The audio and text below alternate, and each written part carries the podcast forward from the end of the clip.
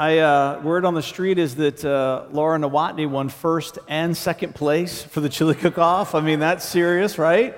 Debbie Bell, cornbread. She won the cornbread, took the cornbread trophy home. It's all, it's all, you know, anonymous, so nobody knows who's, you know, given what. And so to, to take down first and second, I don't know. I'm just saying, I think maybe we should all just show up at the Nowotny's for dinner tonight after church and knock on the door and say, all right, Laura, let's see what you got, right? So um, I, you know, we were away at my 25 year college reunion. I was talking to somebody about it this week, and, and, I, and we were just sharing about it. And they said, You mean your 25 year high school reunion? And I said, No, my 25 college. They said, How old are you? It's like, Thanks, right?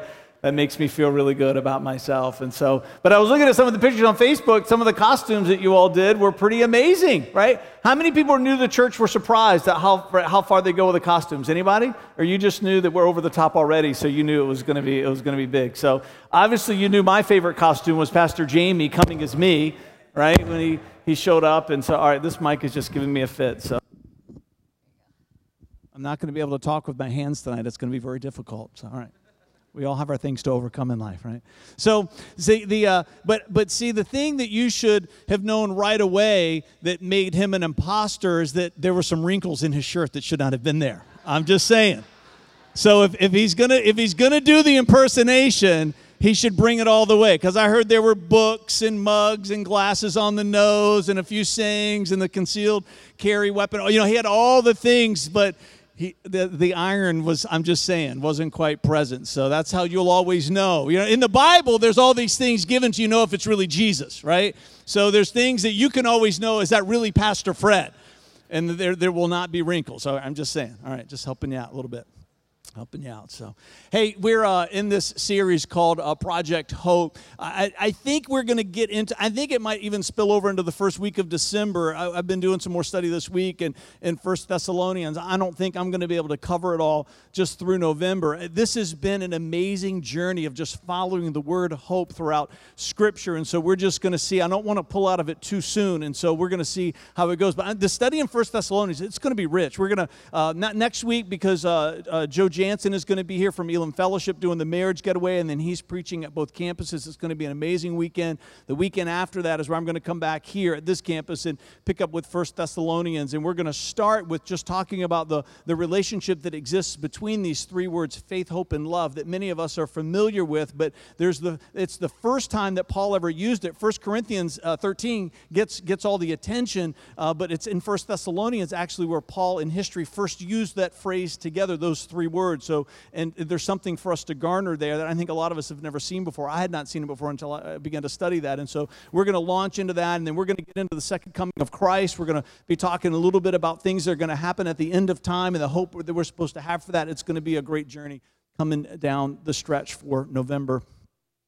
All right, so we this in this in this series we've been trying to make the point that that all of us use this word hope so many times in life, but most of the time we're referencing an emotion. Most of the time, we're talking about a feeling, and that's not to disqualify that feeling. Those are important to us. But the Bible talks about hope as an emotion, but it also talks about hope as a virtue. It differentiates these two. And one of the texts that I've been putting in front of you every week is out of Romans 4:18, where it says, "Even when there was no reason for hope, Abraham kept hoping. This is a great example of moving out of a place of emotion and into a place of virtue, believing that he would become the father of many nations, for God had said to him, That's how many descendants that you will have. When we have a promise from God and our circumstances seem to say that that promise is a lie, that's when the virtue of hope needs to kick in. That we're willing to trust what God said to us beyond the reality of the circumstances of our moment. And when we begin to move with that kind of hope, it becomes a great witness to the world, and that's what 1 Peter 3:15 is about. That the people of the world who don't know God, maybe people like we talked about tonight, they're feeling a little bit lost and disconnected from God. They should see something inside of us, and one of the things they should see in us is the ability to hope, again like Abraham when there was no reason for hope. So Zechariah 9:12, just for a little bit of recap for why we're going to go in the direction that we're going to go in tonight. Uh, a few weeks ago, we've been asking the question, right? Where does it appear the first time in the Old Testament? Where does it appear the last time? We're, again, we're following this word hope throughout Scripture. And so a few weeks ago, I asked that question: that uh, where the when's the last time this word hope is used in the Old Testament? And it's Zechariah 9:12. I'm going to reference that verse a little bit later, but just to paraphrase it, it's where God gives this great promise to us, where He says, "Hey, I'm going to repay you two blessings." For every one trouble. Two blessings for every one trouble. And as I read that several weeks ago, this is what I felt like God spoke to me. And so I wrote it down, and, and this is what's launched us in this journey that we're wrapping up with kind of a series within a series. It says, God has a kingdom economy for us, one that is governed by his scripture and never transcended by our conclusions. If you've been a devoted follower of Christ for any amount of time, you, you know what I'm talking about here. There are times where God asks us to embrace ideas and principles and truths that are completely counterintuitive to our human understanding and our human experience. An example of that is like what we shared a couple of weeks ago that when it comes to giving, that there are times when God asks us to stand in a place of having less because he's trying to position us into a place of receiving more. Now, in our human understanding, we would say, hey, why would I ever give if God's trying to get me to have? But that's part of this idea of the kingdom economy. It's just, he works with a different kind of math than what we use in this earthly realm. And sometimes it can be perplexing. For the last couple of weeks, again, just to catch you up before we hit the last three tonight, we've talked about does the Bible have anything to say about a certain portion of giving? So we've been talking about this word tithe and what is that about? So we talked about a portion. We talked about a consequence. There's a consequence if we don't do the things that God asks of us. We talked about the idea of the priority of our giving, specifically with tithe. We talked about the place that it should go, and we talked about the attitude in which we should give. Now, you can get all of those on the podcast or the notes, you can download them online, and we're going to hit the last three. And I've been sharing this each week that these three messages are really me and our family saying to you, this is why we practice tithing as a family. You've got to decide for yourself based on seeing these scriptures what God is saying to you. Does that make sense? there's times where I'm going to really come at you and say, you should, but then there's a lot of times where I'm going to teach from the perspective this is what we do. You've got to decide for yourself what Scripture is speaking to you. And that's kind of the heart of what we've wanted this message to, to be over these few weeks. So we're going to cover three tonight. I think we're going to be able to get through them. And I want to talk a little bit about the idea of offerings because you hear us use this term, tithes and offerings, and we use those two terms specifically because the Bible speaks to those words in very different ways. And so I want to talk a little bit about this and the journey that I had early on as a follower of Christ in discovering what those three things are. So if you've got your Bible, you can turn to Proverbs. We're going to start with 28 27. Proverbs 28 27. It says, Whoever gives to the poor will lack nothing, but those who close their eyes to poverty will be cursed. Now, we talked about what this idea of curse is. It's not like God is Harry Potter in the heavens speaking incantations over us when we don't do what we're supposed to. This idea of cursed is that you're choosing to live outside of the boundaries that God gives to us. And when you choose to do that, you're choosing to forego His favor. And there's no life that would be more accursed than saying, I'm going to intentionally separate myself from Him. Leviticus 19, 9 through 10. So the first one, the emphasis on poor. This next one, there's a mention of the poor, but it's really about hospitality. Listen to what Leviticus says in chapter 19. When you harvest the crops of your land, do not harvest the grain Um, along the edges of your fields and do not pick up what the harvesters drop. It is the same with your grape crop. Do not strip every last bunch of grapes from the vine. Do not pick up grapes that fall to the ground. Leave them for the poor. And listen to what it also says and for foreigners living among you, which means people that are in play, in, in, in, they're traveling. And so they're foreigners among you. This is the connotation in the Hebrew, is that they're traveling, they're passing through, because they didn't have any Wawas back then. And I am the Lord your God. Now let me stop and talk about this one a little bit. This is this is I love this text because these things that God is asking them not to harvest represents an opportunity for them to advance their standard of living. You know, some of these landowners in Old Testament times, they owned huge tracts of land. And so for them, that was a lot of crop that they're supposed to leave in the field. And you know that there were times where they wanted to maybe expand their business or they wanted to do things for their children or they wanted to build a bigger home, right? All the things that we can resonate with feeling today, even though we're not in an ancient world, we have those same needs. And this is God saying to his people, hey, don't consume everything that I've given to you because there's supposed to be a portion that is set aside for generosity. Exodus 36, 3 through 7, Moses gave them the materials donated by the people of Israel as sacred offerings for the completion of the sanctuary. But the people continued to bring additional gifts each morning. Finally, the craftsmen who were working on the sanctuary left their work. They went to Moses and reported, The people have given more than enough materials to complete the job the Lord has commanded us to do. So, here in these texts, now we could create a bigger list, but I think these are the most prominent mentionings of offerings. And I'm going to give you one more out of the New Testament in just a minute. But there was an expectation that God had of people then, and I think He still has it of people today, that beyond our tithe, beyond that 10% of our gross annual income, that part of our budget planning for our own personal resources, that we should be prepared to give to the poor, we should be prepared to step into moments of hospitality, and we should be prepared to participate in various special projects that we feel committed and called to do. There, there's a great historian, ancient historian by the name of Josephus. And if, you, if, you, if you're getting into the study of the history of the Bible, this might be a good investment for you. And I've got a, a compilation of his works. He, he was born just after the death of Jesus, so he lived during biblical times. Now, Josephus is an important voice for us because he's what's called an extra biblical voice or an extra biblical reference because there are people in the world that they don't have the faith in Scripture that we have. And so oftentimes we just use the Bible to support itself, but sometimes people in the secular world say, well, that's not fair. And so we turn to these extra biblical references, and what we find is that they're saying the same thing that the Bible says.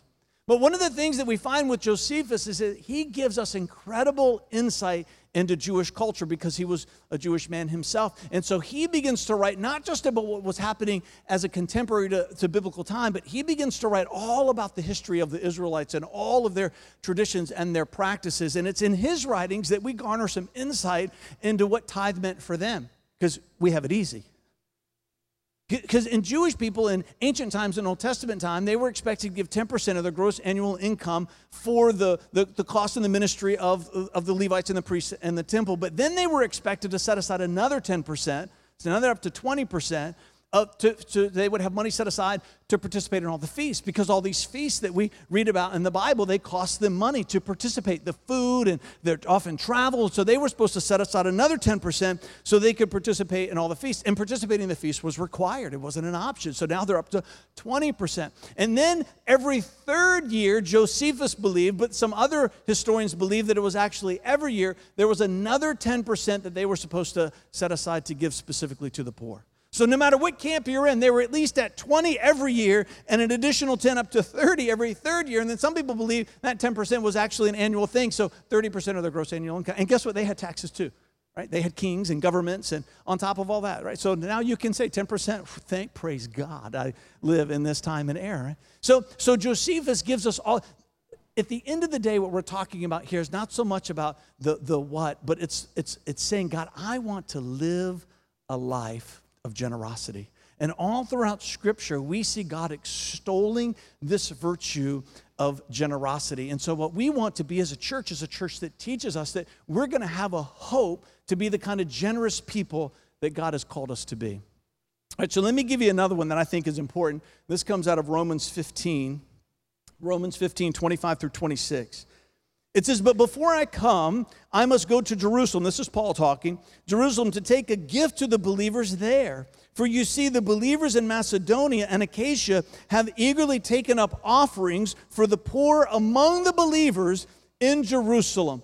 And so here what we see is Paul saying, hey, there's been a gift that's been given to us from these churches here that's supposed to be shared with those churches over there. And, and yes, there's an emphasis on the poor, but there's a, a, a that's given to us. They were the poor of the believers of those churches. Now, why, why am I sharing that with you? Because this is part of the heart of our church. It's part of our missions here, part of our missions giving here, part of our missions expenditures here is, is, is money's used to bring the message of the gospel to places in the world where there is not a, a, revelation of Jesus, or maybe there's no active ministry, or maybe there's a missionary trying to do that. We support a missionary in China, which is a closed country, and so we're supporting him so he can bring the gospel there. But part of our missions is also going to be to support churches around the world that maybe the financial situation and circumstances that they face that they're not able to sustain themselves. And so churches that maybe have more can give to those that have less. And so what we find here is that offerings really carry these four main categories. Beyond my tithe i should be prepared to give to the poor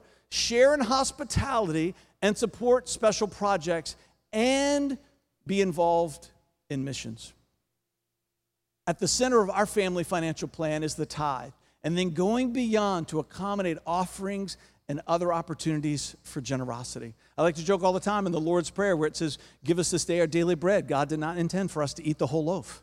You tracking with me? That, that, that He's given all of us a measure. And part of our Western mindset, and we have to be careful that we don't let our, our cultural experience dilute the truth of God's word to us. We are going to choose, as devoted followers of Christ, to live. We're just going to live at a lesser of standard living than maybe other people in similar places in life that we are because we value generosity in a different way, because it reflects the heart of the Father to the world. And when you make a vow of devotion to Christ, this was part of our prayer over people that came. Wasn't that awesome? People coming, come on for courage. Can we just celebrate courage? in people's hearts. So just another commercial break. So like we did a couple of weeks ago. I'm just want if you came up, I just want to encourage you what you did tonight, don't stop doing that for the rest of your life. When you feel that God is speaking to you, when you feel his presence, don't be afraid to respond. Even if it makes you feel conspicuous, I'm telling you that's part of your relationship with him. It's part of the journey with him is that the Holy Spirit is going to whisper things to you, prompt you in certain ways. And if you will continue to do that for the rest of your life, I'm telling you, you will never feel lost again. You might have moments of doubt, right? But not deep, maybe where you felt tonight. That you can live in this relationship with God where He's present, where you feel His voice. And it, I'm just telling you, I hope you felt that tonight and you can feel it forever. All right, back to our regularly scheduled program. You've got to make a decision.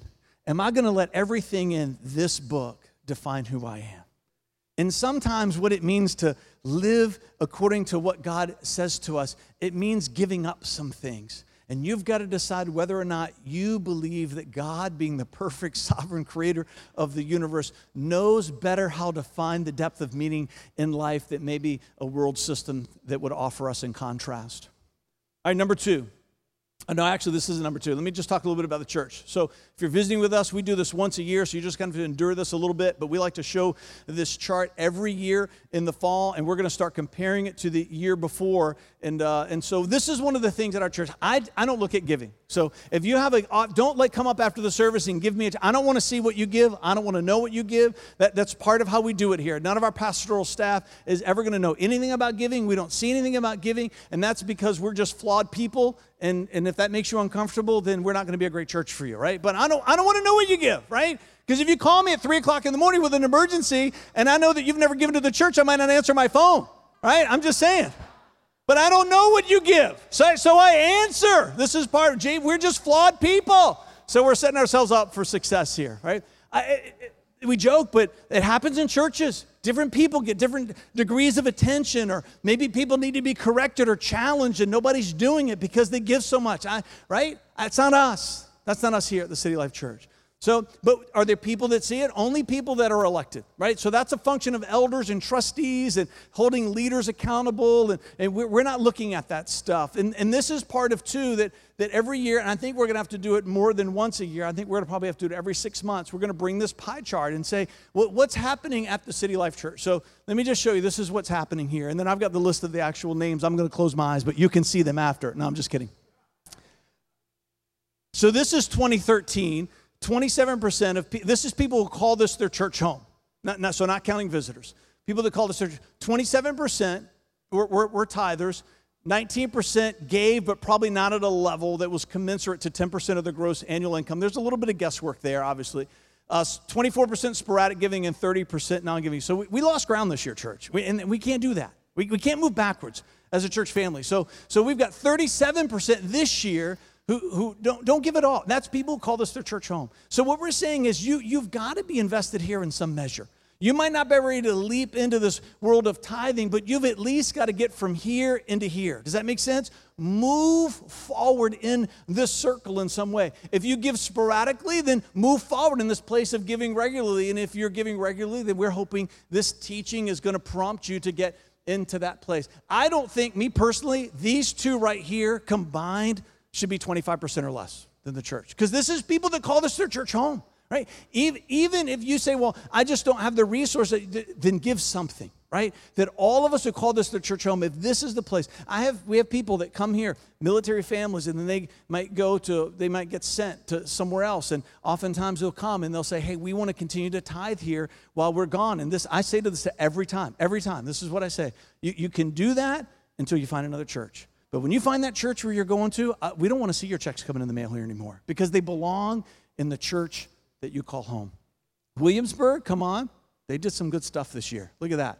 They went from 41% non givers to 30% non givers, right? That's good stuff for us with the new campus that was planted. That is the lamest clapping I have ever heard. Shame on you. I don't know.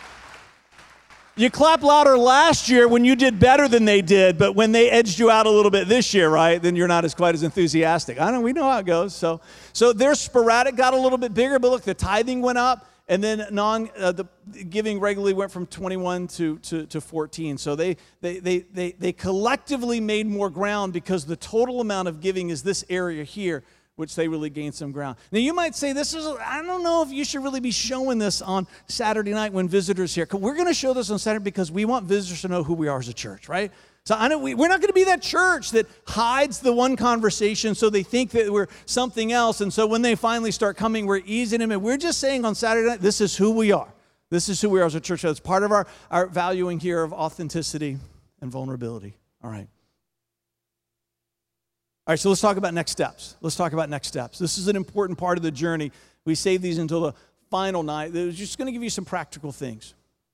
Now, I'm not going to turn to these for the sake of time, but if you're a note taker, you can write down Proverbs 2 6 and Colossians 1 9. Proverbs 2 6 and Colossians 1 9. I wanted to give you an Old Testament reference and a New Testament uh, reference here because these three words are found throughout Scripture often knowledge, understanding, and wisdom. And sometimes they're used interchangeably. Sometimes these words are used as synonyms.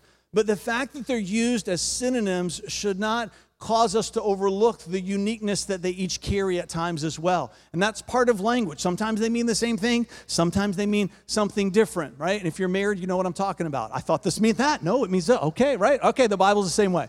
Knowledge, understanding, and wisdom. Knowledge specifically means what the Bible contains, it's, it's about information.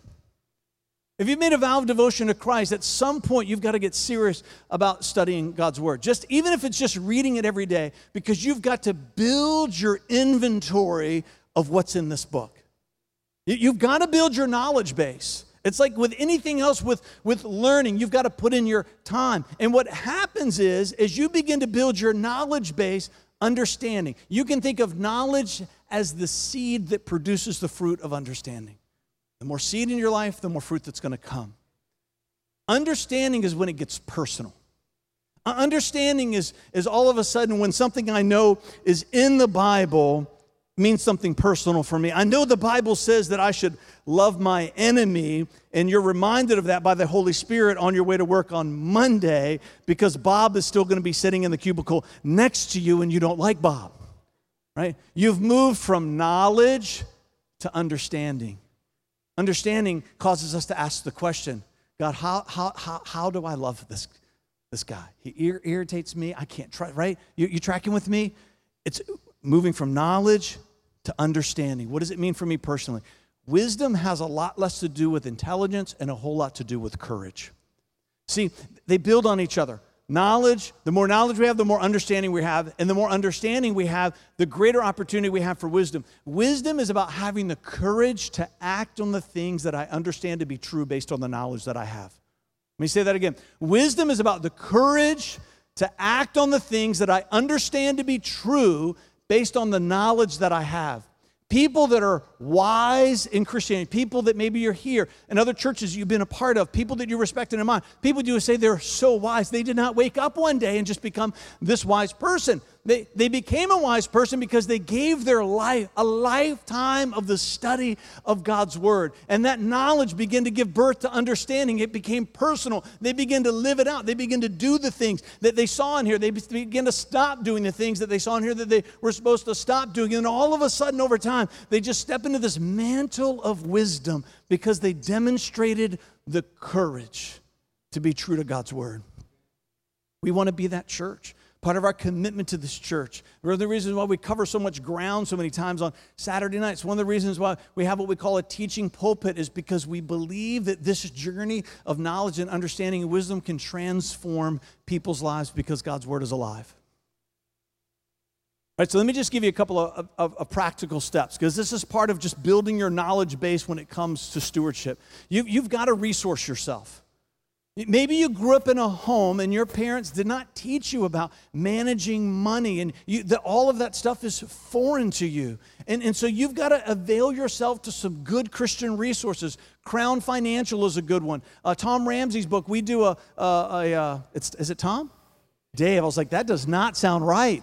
Bob's got a great book out there. All right. So Dave Ramsey, we do Total Money Makeover here a couple of times a year in, uh, in, in our life group because we want to give people practical help and how you begin to manage all the resources that you've been given. Standard of living is important. You, we live in a culture that teaches us advance your standard of living first and foremost. That right there's this it's almost like this competitiveness inside of us that as my income grows i just want to keep advancing my stand i see it out there i just want to go get it. And what we say as devoted followers of christ your standard of living should be decided not based on what you see in the world but born out of a conversation that you have with god that all of us should say, God, what's the standard of living that you want me to have? And then we begin to move towards that because that's the place that God has us. So part of finances is a, there's a lot of praying. There's a lot with a calculator, but there's a lot with prayer.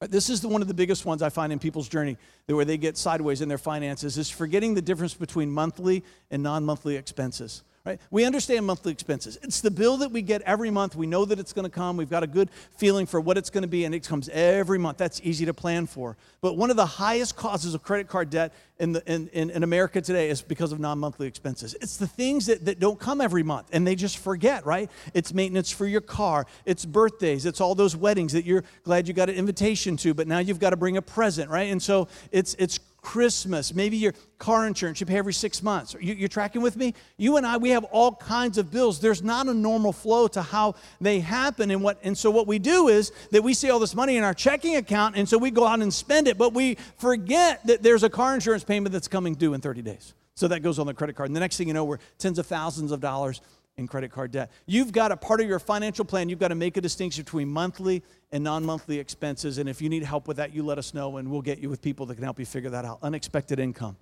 Again, part of stewardship is prayer. We, so many people think it's all about the math, but it's just as much about the journey of prayer. When, when you have unexpected income that comes to you, there should be your, your first response is God, what do you want us to do with this money? It's part of it because it's all His to begin with. We have such a mindset of mine in this secular world when, as a devoted follower of Christ, what, what should define us is it's His. And when it comes to us, there should be something inside of us that says, God, what do you want me to do with this? And sometimes, you know what He says? Go and enjoy it. It's a beautiful thing. Sometimes He says to us, give it away. It's part of a conversation. While my material destiny, I want to talk about that because not a lot of people are supportive of that idea. While my material destiny is ultimately determined by His sovereignty, my progress toward that end is achieved through my activity. If you're struggling in stewardship, you just can't sit back and say, God, you've just got to figure this mess out because God's already figured it out. What He wants you to do is to do something about it based on what He wants to communicate to you. And part of that's going to happen through getting resource. Part of that's going to be you being willing to reach out to people that you trust here and say, hey, I need some help with that. And we want to help you find the place of financial freedom that God has for you. But this idea of a material destiny, not everybody buys into that. You've got to decide for yourself what you do. But I don't believe that everybody in this world is supposed to be the next Bill Gates. And, and there's some crazy teaching in Christian churches about that, that there's this great opportunity of, I think that everything about our life, there's a destiny attached to it. God's intentional about every part. And so I think there's a material destiny that all of us have been given. I think part of that we find in the parables of the talents. Different people were given different amounts. And that's just not about stewardship of giftings and abilities, it's about stewardship of resources. And God just has a different material destiny for all of us. My dream in this life is not to be wealthy, my dream in this life is to be faithful. Because if I am faithful in what God gives to me, then I'm going to find my way into whatever wealth He has planned for me. Do, do not let your dream in this life to be of wealth. Let your dream in this life to be found faithful. And if you're faithful in every season of your life, whatever wealth God has planned for you, it's going to be unavoidable. Number three, last one, the trust. We're finishing up all eight of our reasons with this one, obviously. I think it's self evident. Let me read you this story that came in this week, or maybe it was last week. I just wanted to let you know that I really appreciate your sermons on giving. I don't get a whole lot of these letters, so I thought I would read it. right, on giving, right? We get these letters, but not, the, not this one, on this topic. God has been putting on our hearts of late to be, sac- to be more sacrificial and intentional in our giving to Him. So, when you started in on the subject of giving two Saturdays ago, we just sat there laughing at God's persistence. In fact, we actually missed my cousin's wedding that night because we really felt that we had to be at church and because they probably didn't want to buy that gift. It's expensive, right? Okay. And God showed up in a big way. Surprise, right? Like we're surprised that God keeps showing up in a big way. It's, it's the nature, God, the nature of God is not to hide, the nature of God is to reveal. Of course, God works the way that He does and is asking us to do this at a time when the world would tell us to clench our fence, fists tightly around our money, but that just sets the stage for His glory to be revealed. So we're excited that God is giving us every assurance and guidance that we need to faithfully carry out His challenge to us. And much of that is through what He's given you to share with the church. Malachi 3 8 through 10 still just completely blows my mind. It does mine too. I have barely read the book of Malachi. I don't even know who Malachi is. And yet, wouldn't you know it that God put those same verses in front of us twice within the span of about 12 or so hours?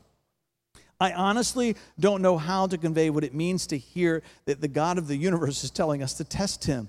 Even just today, he led me to Ecclesiastes 11 after a search on wind, the word wind, and of all things. So, just in case it wasn't already clear, we know he is calling for obedience now in this season, not later when things are figured out, because his kingdom is at stake and because he has work that he wants to do in us. We are praying for cheerful and obedient hearts to live out this calling on our lives, and we are expectant that he will honor that prayer. We know that this season of our lives will yield something special and is building to something that we can't see yet. And we know that these first fruits that we give to his kingdom will help someone out there to know him and to have what they need. And in the same way that he provides for us every day of our lives. But we also know that it will be a challenge, especially for me, because money has been a heart issue of mine for as long as I can remember. And so we ask that you please pray for us as we live this out. Come on, that's good stuff, isn't it? It's good stuff. Come on, you can clap for that.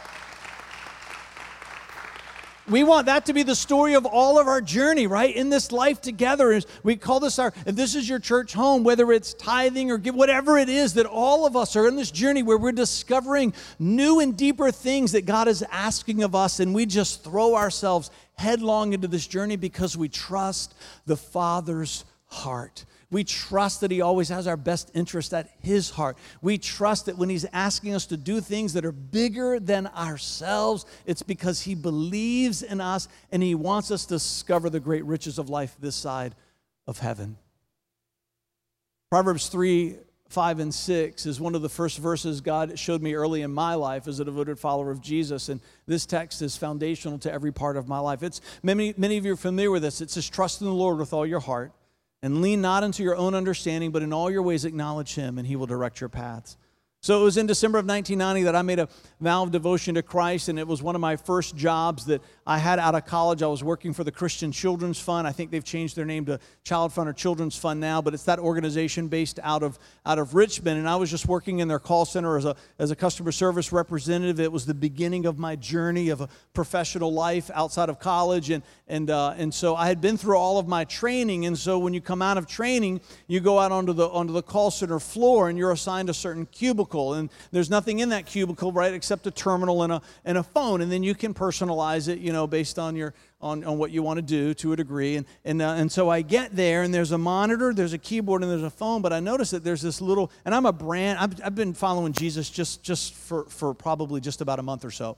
And, and so I noticed that in the keyboard, somebody had stuck something in there, and it was a piece of paper that they had laminated with scotch tape. You know how before they were laminating machines, right? You would just wrap that thing in scotch tape to protect it. And so in this keyboard, whoever had been in there before me left this because they say, this is, this, this is kind of people we want to be, right?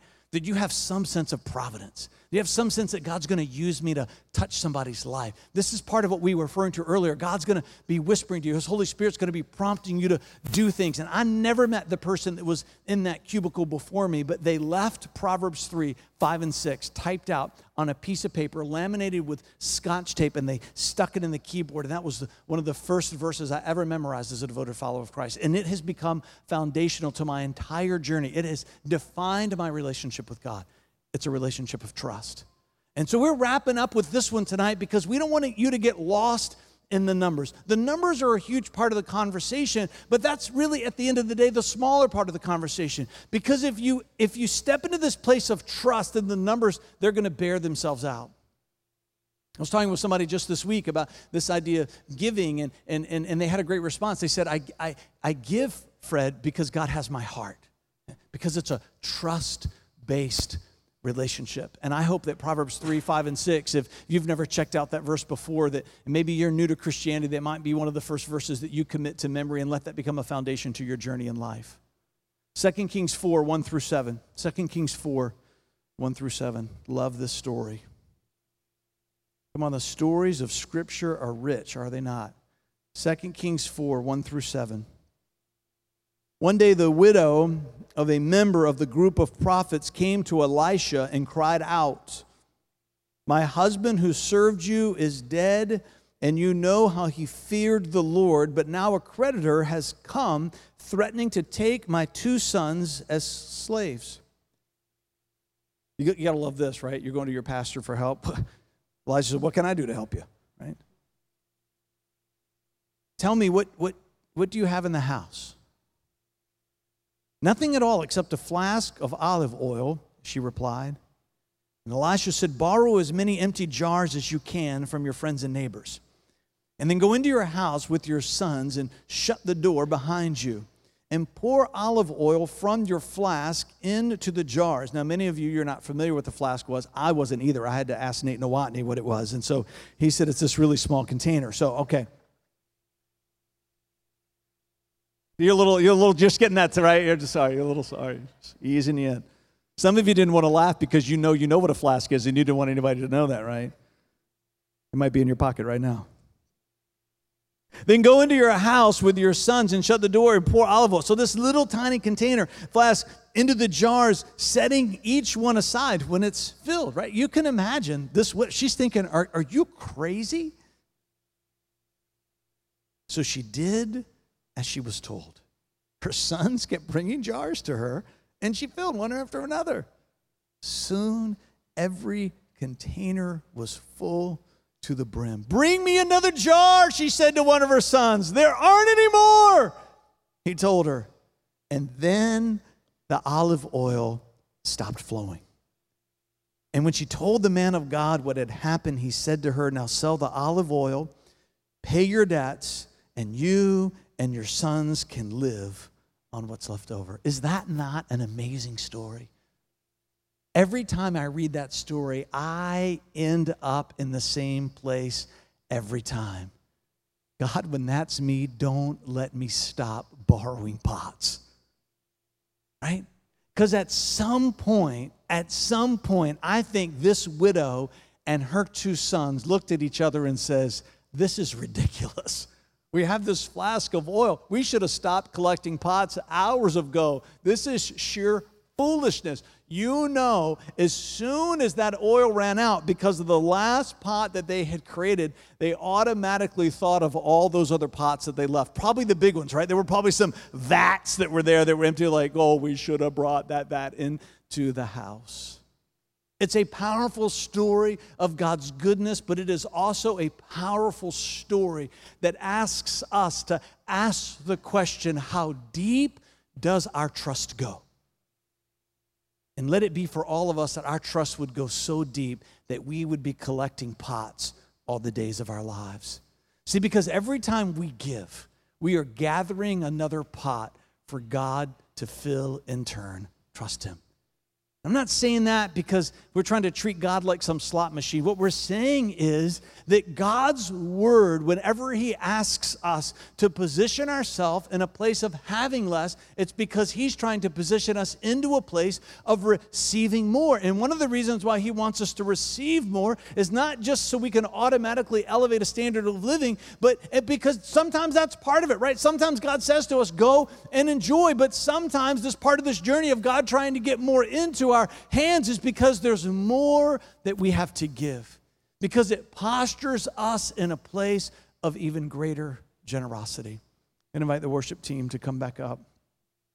Been saving this psalm until the end.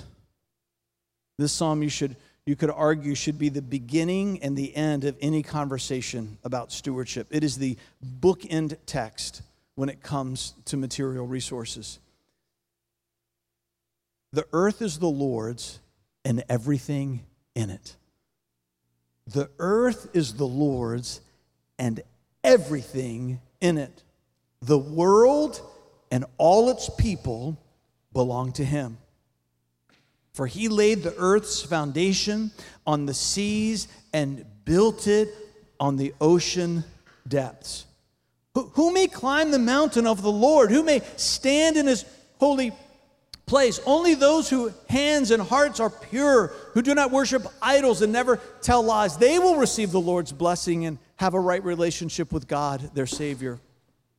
Such people may seek you and such people may seek you and worship in your presence, O God of Jacob. Open up ancient gates, open up ancient doors, and let the King of glory enter. Who is the King of glory? The Lord strong and mighty, the Lord invincible in battle. Open up ancient gates, open up ancient doors, and let the King of glory enter. Who is the King of glory? The Lord of heaven's armies. He is the King of glory. See, like so many Psalms, it's written to us in one order, but to be actually understood in the reverse. It's part of the beauty of poetry. If you really want to dig into this psalm, you start at the end and then work your way up through it backwards. See, because it begins by saying that there's this creator in the universe who is the King of glory. There's this creator in the universe who longs to be your father, and his glory, his magnificence is beyond human comprehension. And the greatest fulfillment you're ever going to have in this life is to stand in his presence and just worship him. There's nothing in this life that's going to be greater than that. That's why that's part of the gift that we're given in eternity. Just be in his presence in a place of worship forever and ever. Amen. Come on. And then you get into the middle of this text, and it, it's a little bit disheartening because it says, Who can come? I've told a few lies in my life, and I know you have too, right? It's people that have never committed idolatry, never longed for something more than God. Who here hasn't done those things? And all of a sudden, we're, we're, we're given this, this offer that, hey, the deepest kind of fulfillment that you're ever going to have in this life is to stand in God's presence, but I'm sorry, you, you can't come in. Sorry, sorry. It's what this table is all about. It's what this table is all about.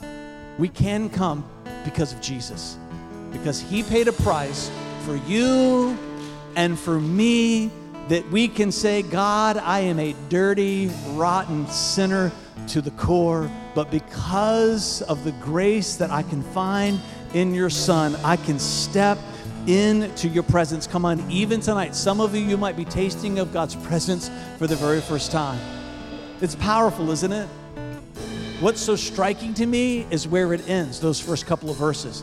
think of all the things that God could have put at the beginning of Psalm 24 to be one of the greatest evidences of a person that's walking in the fullness of the relationship with their Father. Think of all the things that God could have said, This is what I want to be here. People that have found the glory of a relationship with me and yielded themselves to Christ as they step out into this world. How should I define them? This is how He defines us people who live every day of their lives with the understanding that all that I have belongs to Him. All that I have is His. As a person on this planet, my wife, my children, every penny to my name, everything. None of that's mine. Not even myself. I don't belong to myself. I belong to the one who created me. And when I begin to live in light of that revelation, 10% of that, and what, it, none of that matters anymore. Because for me, it's just about being in His presence, it's just about His glory. Stand with me. Father, may it be that tonight that there would be some people that are here that they would feel your glory maybe for the first time that maybe tonight in this few moments of worship they would feel something of your presence like they have never felt before. And it would cause them, it would cause them to just open up a conversation with you. Maybe it would cause them tonight to say, God, is there anything you want to say to me? Oh, God, let somebody here tonight ask you that question. Let somebody here tonight ask you that question. God, is there, is there something that you would show me? Is there something that you would say to me? Father, for the hearts that are hungry to feel your voice. Let it be that there would be a tearing of the veil that separates this temporal realm from the eternal one that we are immersed in, and it would be as though that they are John and the story of Revelation, and they just get a glimpse of your glory, and it would capture our soul. Let's worship together.